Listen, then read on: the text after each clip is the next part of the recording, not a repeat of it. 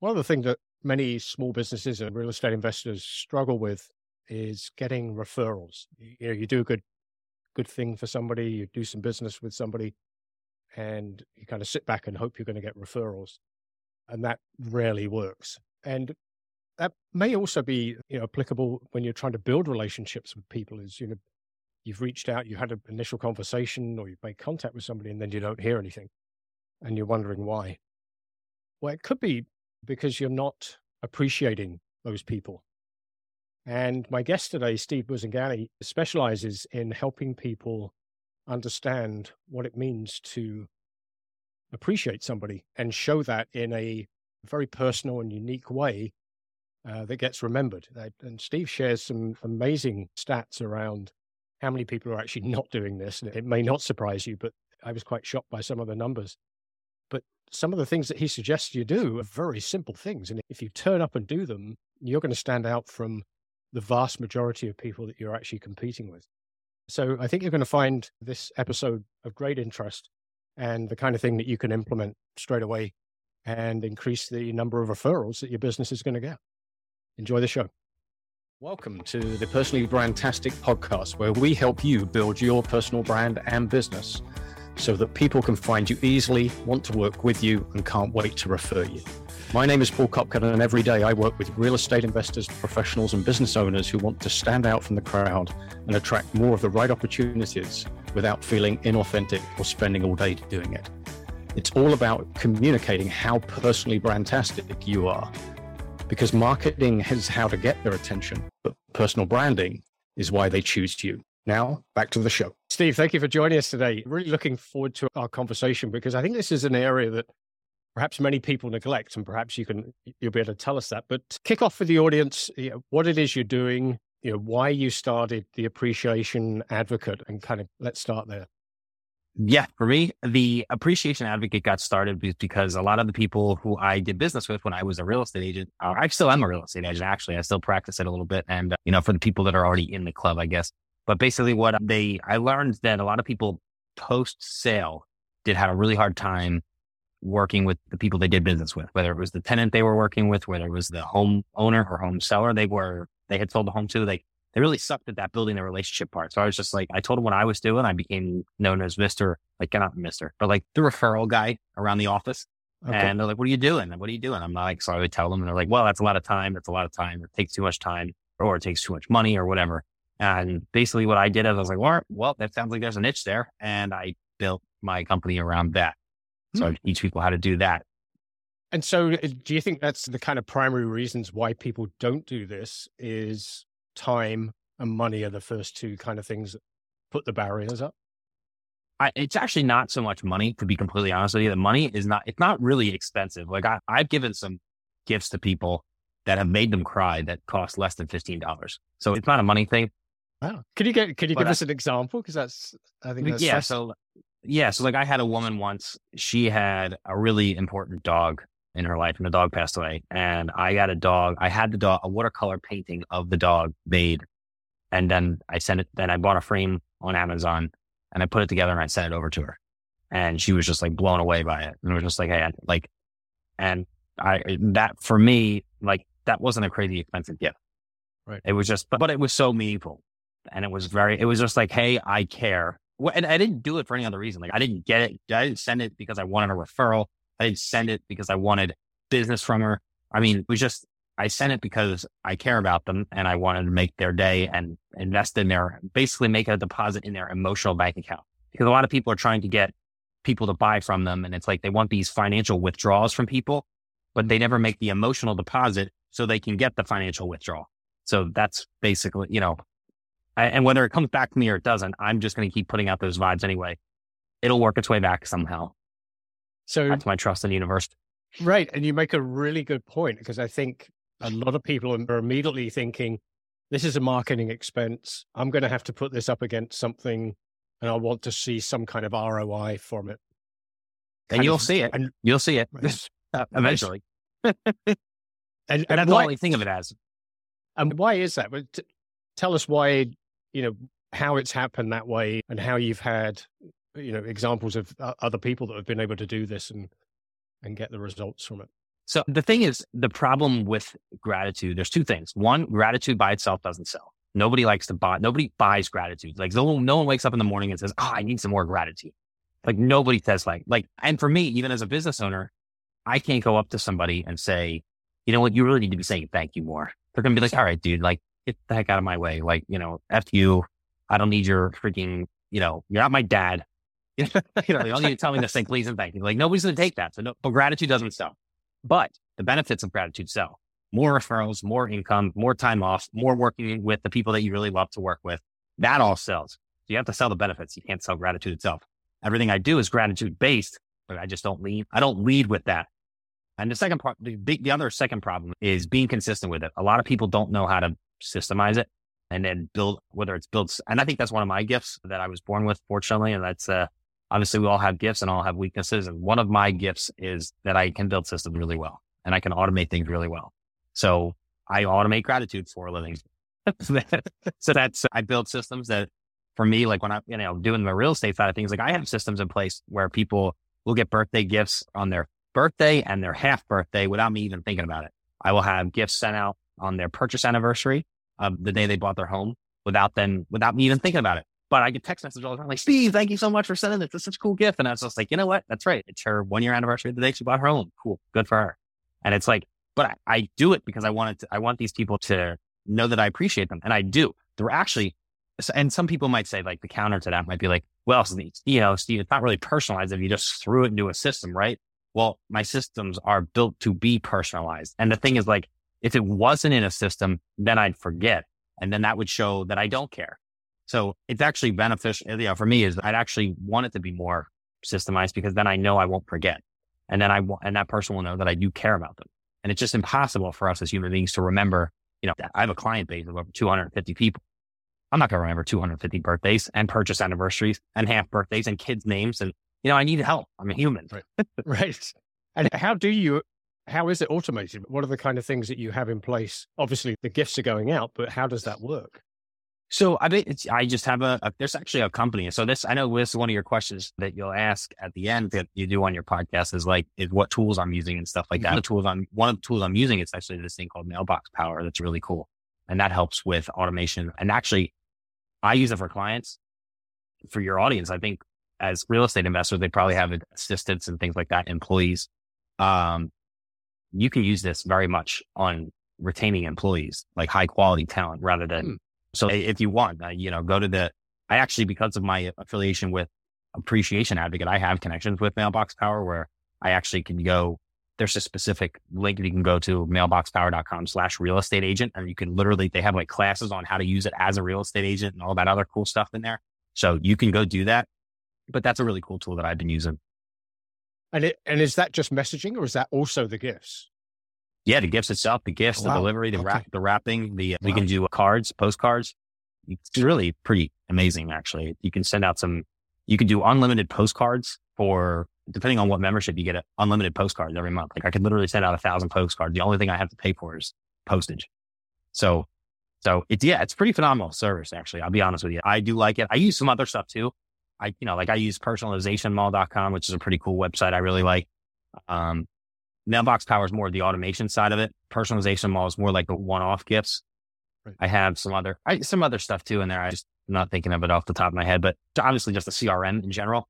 Some people say, what's a good CRM to use? And I got this advice in 2012 because I was looking to get a CRM and they, and they said that the best advice for you, Steve, to use when it comes to a CRM is pick one that you're going to use.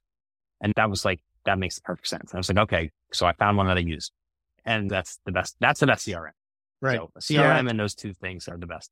Yeah. I can remember from my sales background and I was told by somebody who sold CRM systems you know, the system is only as good as the information you're going to put in. So mm-hmm. whether, whether you use one or whether you have one or not doesn't really matter. It's whether you're actually going to put good info in because that's garbage yeah. in, garbage out, or good stuff in, good stuff out. Yeah, or you're just paying for a, CRM you're not using. It just now you're just lighting money on fire. If you know if you're in that situation where you're you have a CRM and you're not using it and you're just paying monthly for it, you know, I will give you my name and address. You can send that money to me instead. If you want, I am happy. I am happy to take that money. You guys are just going to throw it away. Right. And what do you think are the important kind of factors that people need to take into consideration when they're thinking about showing showing appreciation? Ah, yeah. So this is really important, very important, is notice the, and this is whether it's an employee or a client or whatever, or a prospective, maybe it's a prospective home seller or whatever, a potential client.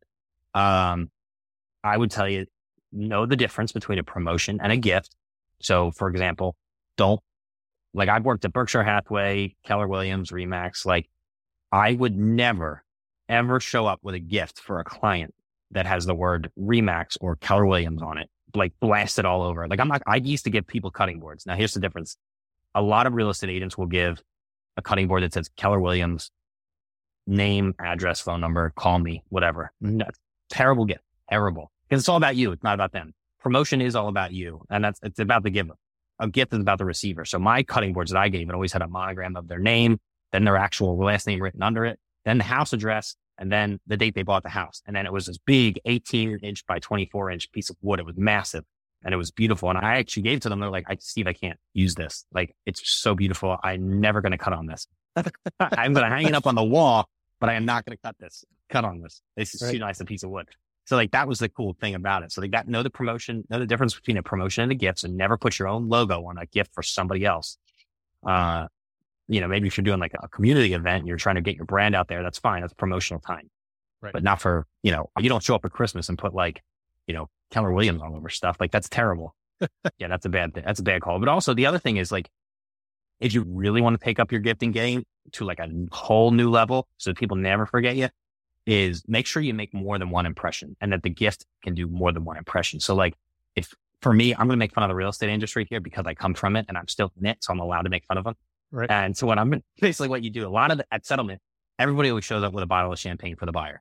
Like that's the worst gift. Cause like, what if like the buyer is, you know, an alcoholic or they're, they have a family member who is, or they're trying to get off of it or worse, maybe they're a connoisseur and they know that the bottle you bought is a $20, you know, bag of carbonated dog crap and they know right away, oh wow, you spent nineteen dollars on this. I just he just got a four figure or five figure commission, but he gave me a twenty dollar bottle of dog crap. Right. so like that's like it's all bad. So like, and here's the other thing: the kicker to all of it is it only makes one impression. They consume it and it's done. You can't stay top of mind if you make only one impression on somebody.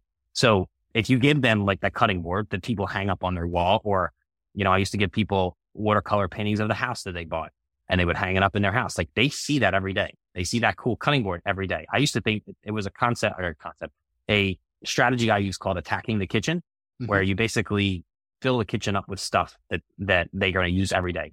Ice cream scoopers, pizza cutters, cutting boards, kitchen knives, anything that they touched in their kitchen, it was from me.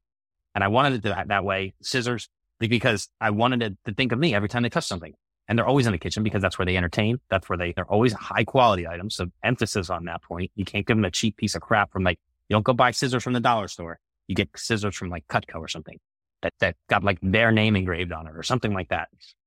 And that's what people remember you. Cause then when they do use it in front of company, it's a talking point too. They're like, wow, that's a nice ass piece of scissors.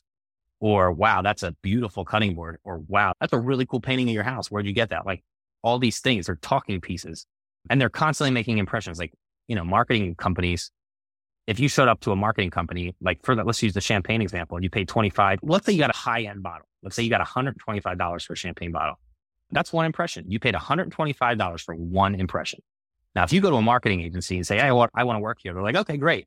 How do you do with impressions? Like how many, how, how cheap can you get them? Well, it's only about $125 per impression. They'd be like, get the hell out of here. You're fired. You, you ain't, we, you're not working here. So that's basically, uh, you know, you obviously want to be able, you make infinite impressions with a gift that lasts every right. day. They make and multiple per day sometimes. If they use scissors twice a day, or if they use the cutting board multiple times, like, or if they just walk past it seven or eight times in their day throughout their house, they're gonna see it and they're gonna think you like, oh, there's, and it's not like this mind blowing. Oh my God, Steve's amazing. Every time they walk by it, it's just gonna be like, oh yeah, Steve. Oh yeah. Like it's not gonna be like, oh my goodness, he's right. so great. like it's not going to be that. right. What else in terms of what else do you need to understand around appreciation?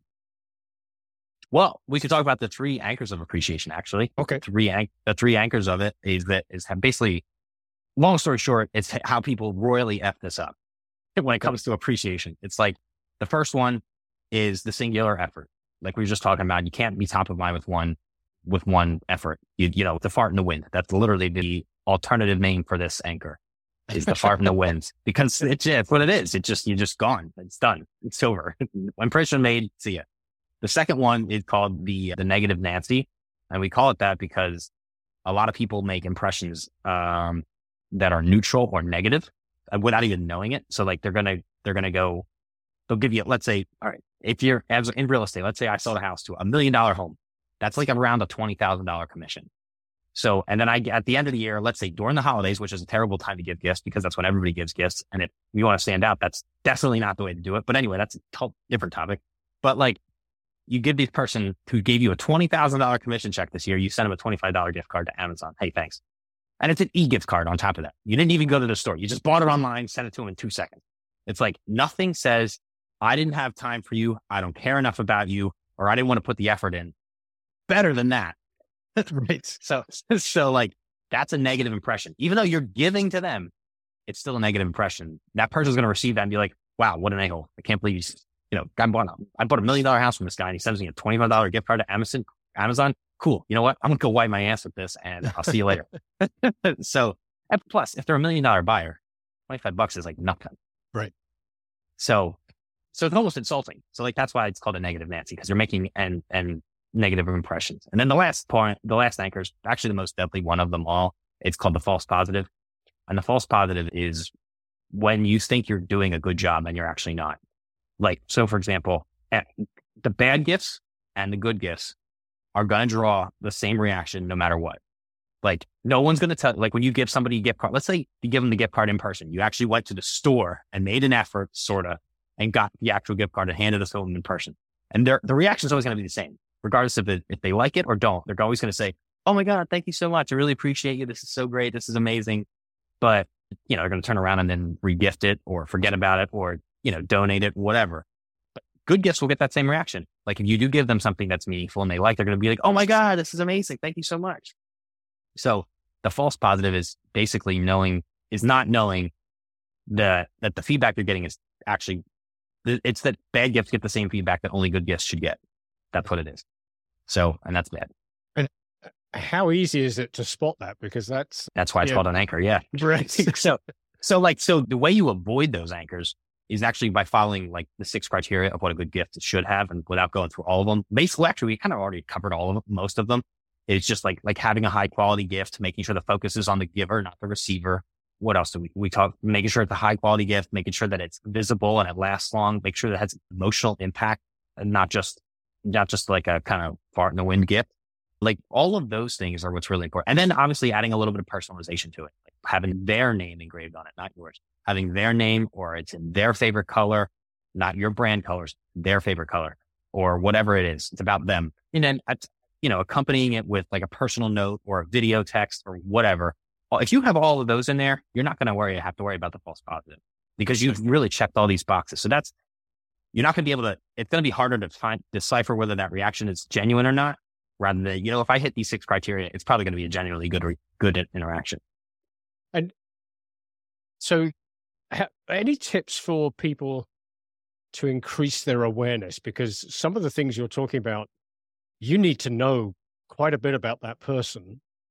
And now mm-hmm. I realize when you're selling a house or you're dealing with somebody who's maybe investing, you are going to spend time with them and build a relationship. But I think a lot of people are probably not got their awareness radars on to to make note of that kind of thing. So is there any tricks or tips that you have around keeping yeah keeping track of that? Yeah, so we actually call it we call it juice collection. So okay. when I call we call it that because oh, I like that too. That's great. yeah, so we call it juice collection because whenever you talk, whenever somebody gossips about another person, it's always like, oh, it's time for the juicy stuff, right? You always want to know what the juicy stuff is. Now, whenever someone talks and you hear them talk, whether it's for like a you know a minute, five minutes, or if you sit down and talk with them and have lunch with them, they're going to say something about themselves at some point and that's juice. That's where you got to pay attention and you got to write that down. Like I have my phone on the table sometimes and what I, or I have it open up to my notepad or I'll actually have a physical notepad in my hand. And when people say stuff like, oh, you know, I got to go to this vacation, you know, we're going on vacation, we're going away for a week. I'm like, oh, where are you going? They're like, oh, we're going to Norway. I don't know. And it's like, okay, cool. Let's get, you know, just a hen- just a note there. Like that's juice. Or if they say something like, oh my God, I'm just like obsessed with Star Wars. Or like one time I was on a podcast and I saw like the guy's background was just like all comic book stuff, Star Wars stuff. I'm like, damn, do you really like that stuff? And then you just say something like that and boom, they're off. Oh my God, I love Star Wars. This is what I do. I got this. I was given this. I got this. And then they just go off. And then it's right. just like spilling juice. And it's like, right. It's like, all right, let me just get the, like the bucket out and collect all this. And that's how you, and that's, and this isn't hard. Like a lot of people think you got to really know somebody super well. Like, not really. You're like, you know, you'll see things eh, if you're really paying attention, which you should be if you're trying to make sales, then you'll catch this stuff. And if you're not catching it, then that's a pretty good indication you're not paying enough attention. I was just wondering how many people do you think are actually oh, doing? Oh yeah, yeah. That's the thing. That that's what separated. That's what differentiated everybody from. That's how you differentiate yourself. I think it's like probably less than. I think on a corporate level, it's like less than 12%. Like corporate America, like I think there's only like 12% of companies actually put their employees before their customers. Like the, there's a lot of research and data that backs up that it's basically you're in the vast minority if you start doing this kind of thing. I know it's like for me, when I write handwritten notes, I write 10 a week and I know that 0.7% of all mail in the United States is a handwritten note. So I basically obliterate 99.3% of my competition by writing a handwritten note. I think it's 18% of real estate agents keep in touch with their sphere of influence on a monthly basis. Monthly basis. I'm talking once every 30 days. Only 18% of people do that. Think about that. You can obliterate, what is that? 82%? 82% of the market. Yeah, yeah. Of, of your competition. I mean, you are, you don't have to, you really, I mean, you really just have to almost just show up Right. I mean, you almost don't have to do much. All I had to do, I, like I send people a note, a handwritten note and a piece of mail in the mail every month. And I'm top like 10% in the whole country. Right.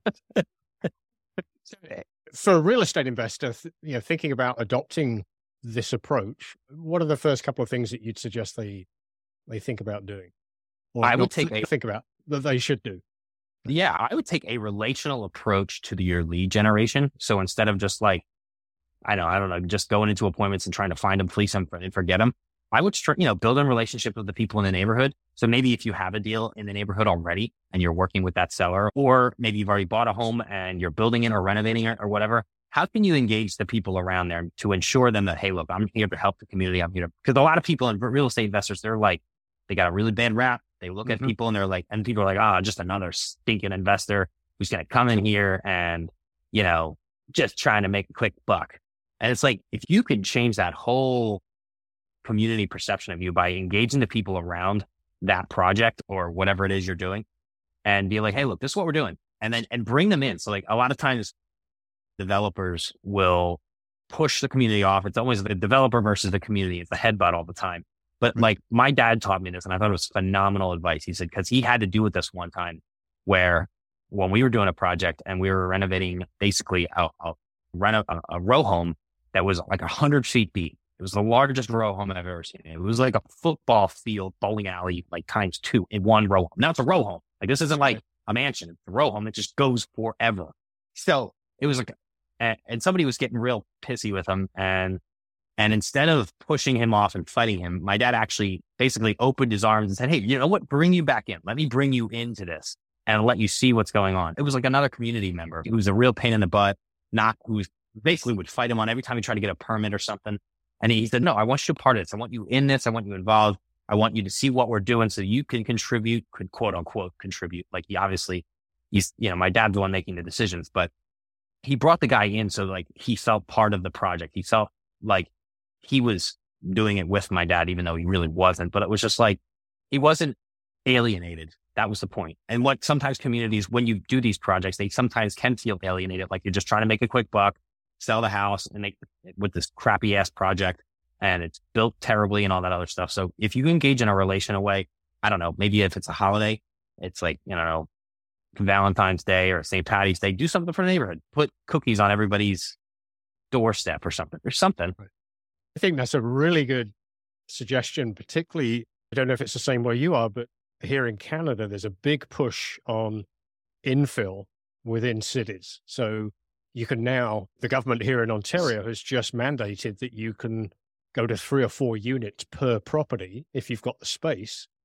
And they're kind of taking away development fees and things like that to encourage the building of more units because there's a shortage of housing in most cities in Canada. But of course, the first thing that happens is the not in my backyard yeah. people come on board. So if you can fend that off or steer it away from that, immediately you're going to give yourself a lot less headache than if you go down the route of, well, this is going through because it's allowed anyway.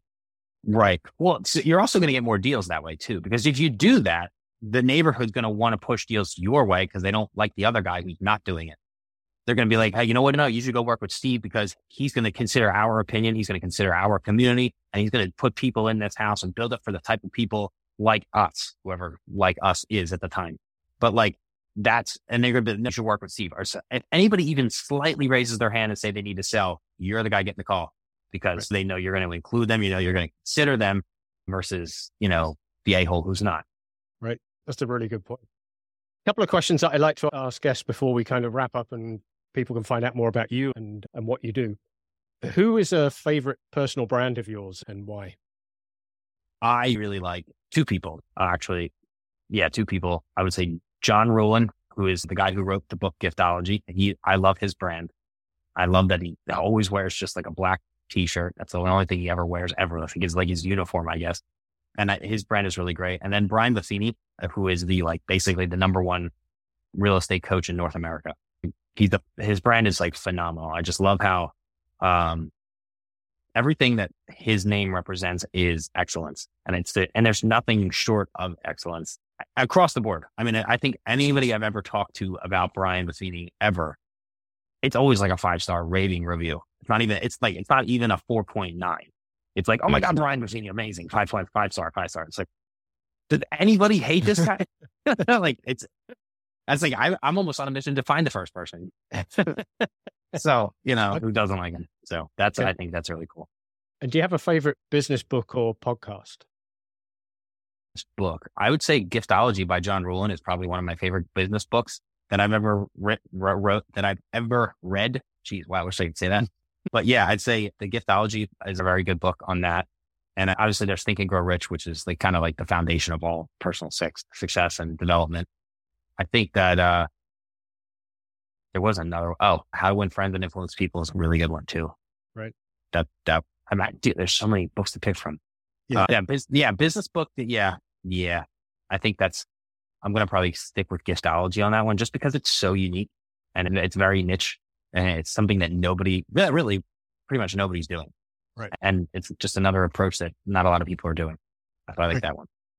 And you mentioned a favorite tool that you're using. Is there anything else, that, a new new tool or anything that you're embracing? That No, no, that that's probably the one that I use probably the most. Let's see what else. Yeah, nothing super outside of that one.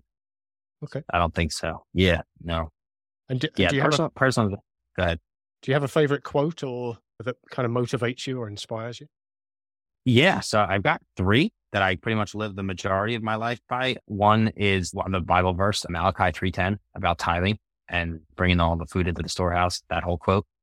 Uh, and there's, um, there's, if you're not changing it, you're choosing it. That's the second one. I really like that one a lot. So basically every time you're in a terrible situation, well, are you changing this? And if you're not, then you're choosing it. Then you have no one to blame except yourself. And I really like that one. And then the last one is actually a quote from Brian Buffini himself, where he said something in one of his conferences he was at. He said, um, if your priorities are clear, your decisions are easy. And I thought that was phenomenal advice. I was like, wow. Cause at the time I heard that, it was like, wow, you know, my priorities are, my priorities are not clear. And that's why my life is so difficult right now. I love that one. That is a really, I mean, it's when you think about it and kind of step back and oh, well, yeah, of course. But we don't think no, that way, do we? We don't. No, yeah. it's that. Yeah. So uh, I almost have to, I almost reevaluate my priorities probably every month, once a month. You just go back and look at them like, Hey, where are we this month? And you're just like, okay, what needs to get done? And it's like, okay, first priorities of like, you know, God, family, football kind of thing. And it's like, you've got, you know, I got to make sure the kids have food on the table. I got to make sure the wife is happy with me. Okay. Once that's clear, now what else is Right. And it's like, okay, now what's going on in real estate that I need to get done? What's going on with appreciation advocate that needs to get done? And if they're, are they important or not? And if they're not important, can it wait? Then push it back. And it's just, you just go down the list and you just straighten them out. And once you get everything straight, I'm telling you, it will revolutionize the way you spend your time. You don't have to go to some crazy time blocking exercise that some weirdo coach is going to teach you and then try to book you for a $15,000 coaching program. Like you can just do that for free. Yeah. And I think a lot of people end up trying to throw too much in there, don't they, as well? I mean, yeah, well, you, there's you, that too. Yeah. You, you, just, I mean, you picked three priorities basically. Yeah. And, yeah. And, and then everything cascades from that. So everything yeah, you do, every decision you make. So yeah, it's under that. It's under one of those umbrellas that it's not important. yeah. And then you, and you have to realize you only can control so many things. You know, words, actions, thoughts, feelings. That's basically all you have control over. Everything outside of that. I mean, I think I Justin Forsett, I think his name is the running back for the Ravens. He had he said when he was getting drafted in the NFL, he got kicked out of the team or whatever. He didn't get drafted. through All this adversity. And he was like, "Hey, look, man, the only thing I'm only going to focus on what I can control." And I was like, "That's phenomenal because he can't control somebody else doesn't draft him, but he can control working on his speed or working on his muscle tone or whatever. And I think that's a really cool piece of advice. Do you uh, thought that just occurred to me? Have you found the last few years that people are even less appreciative? Or I think we went through a phase early on in the pandemic where everybody was being very appreciative of you know front front line workers and that kind of thing. But do you think overall that we're less appreciative of what of other people and what we have, or do you think it's more? I think it's I think it's back to normal. Okay. Basically, because during the pandemic, it was like, oh crap, like we have to be so thankful for these, you know, first responders and all these other things. And people actually were forced to be put into perspective. Like, I need to pay attention to the fact that these people are risking their lives every day for me. Oh my God, I should recognize that. And then after the pandemic fades away, people go back to being normal. They're just like, this is the way it was before the pandemic began. So it's not like it didn't go up or down. It just went back to where it was prior to the pandemic. Right.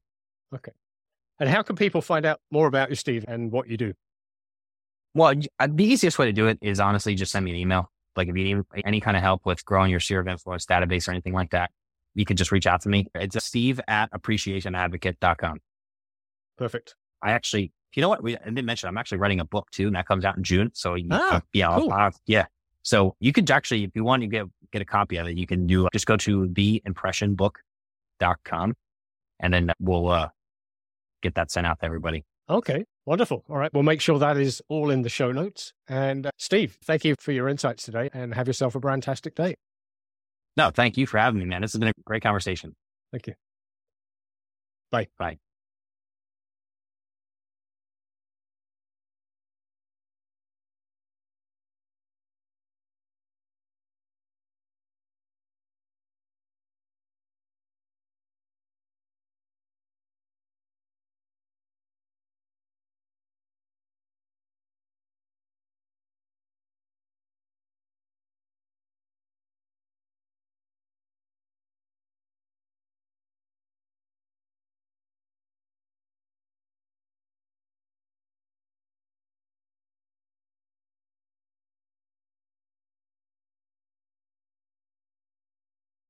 Uh, well, was that fantastic? Did it give you some ideas and actions that you can take right now to build your business? So get to it. Thank you for listening and have a fantastic day.